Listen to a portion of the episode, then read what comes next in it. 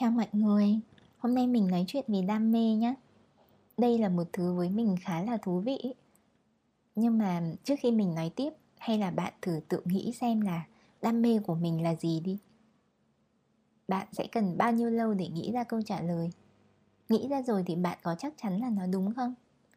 Bạn có muốn thay câu trả lời khác không? Hay là bạn có vài đam mê đồng thời xuất hiện? Hay là bạn chả có đam mê nào? Ôi chủ đề này với mình là chủ đề rất hay ấy. Bởi vì sao? Vì cả thanh xuân dành để lướt nét với cả đọc sách này kia Mình thấy chỗ nào cũng bảo là Đam mê là quan trọng. Nhất định phải có đam mê nhá. Có đam mê mới có thành công. Đam mê không có không được. Thế là à, mình có cả thời thanh xuân để mặc cảm.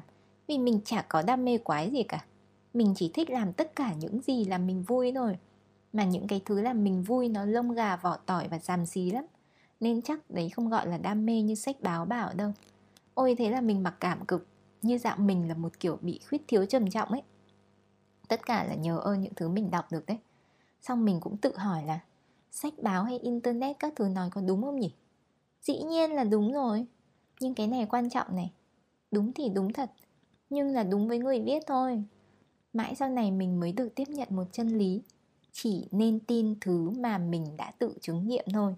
Đằng này à, hồi trước mình toàn ngốc nghếch đi tin chứng nghiệm của người khác, kết luận của người khác, cuộc đời của người khác. Ơ kìa, đúng với người ta thì nghe, xem để biết thôi, chứ cứ vơ vào mình làm gì. Người ta chia sẻ là đời người ta cần có đam mê, thì mình cũng thấy mình phải có đam mê à? Giảm xí, hết sức giảm xí. Nhẽ ra gặp ai bảo là cần có đam mê, đam mê quan trọng lắm nhá. Thì mình phải nhẹ nhõm mà bảo, vâng, việc đấy chắc là đúng với bạn đấy bạn cứ theo đuổi nó nhé thay vì dằn vặt bản thân là vì mình bị khuyết thiếu mất phần đam mê đấy. Thế là sau khi mà nhận ra cái điều đấy ấy, thì mình thấy cuộc đời sáng rõ hơn hẳn. Mình tự tin và độc thoại với bản thân thế này này. Ôi không có đam mê thì có sao không nhỉ? Chả sao chả sao cả đâu nhá. Vậy nên với mình thì chăn trở về đam mê là nó chỉ diễn ra vào cái thời mà còn đang ngơ ngác băn khoăn định hình giá trị của mình theo mặc định của xã hội. Còn à, đang đi theo một cái khái niệm mà bản thân mình cứ bám chấp vào để chăn trở cho theo trend thôi ấy. Thật ra thì cái giai đoạn ngơ ngác này nó vui phết. Chăn trở này, nghĩ ngợi này, đau buồn này, mặc cảm này Cái gì cũng có đủ cả. Chả hiểu sao mình lại có đủ năng lượng để tự dày vò bản thân như thế. Mình còn phải tự hỏi mình mỗi khi mà nghĩ về cái hồi đấy. Nhưng mà phải có đi qua nó rồi thì mình mới nhận ra là mình ngầu như thế nào khi có thể dõng dạc nói một câu là, mình chả có đam mê quái gì cả, mình vẫn rất vui nè.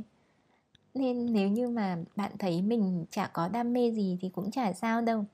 Bạn đang sống tốt mà. Còn nếu bạn bảo mình là, không, có tốt đâu, mình thấy không tốt chút nào cả, thì khả năng cao là bạn bị ảnh hưởng vì người ta bảo bạn thế là không tốt rồi. Bạn vứt người ta đi có được không? Vứt đi. Một lần trong đời đứng lên có tư tưởng độc lập xem nào xem có chết được không?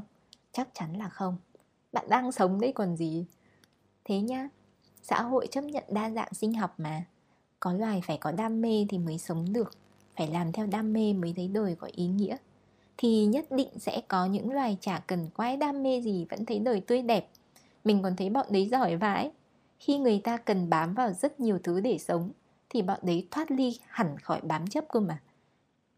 Nói đến đây thì thể nào cũng có bạn băn khoăn là Ơ, thế sao sống thiếu ý chí thế?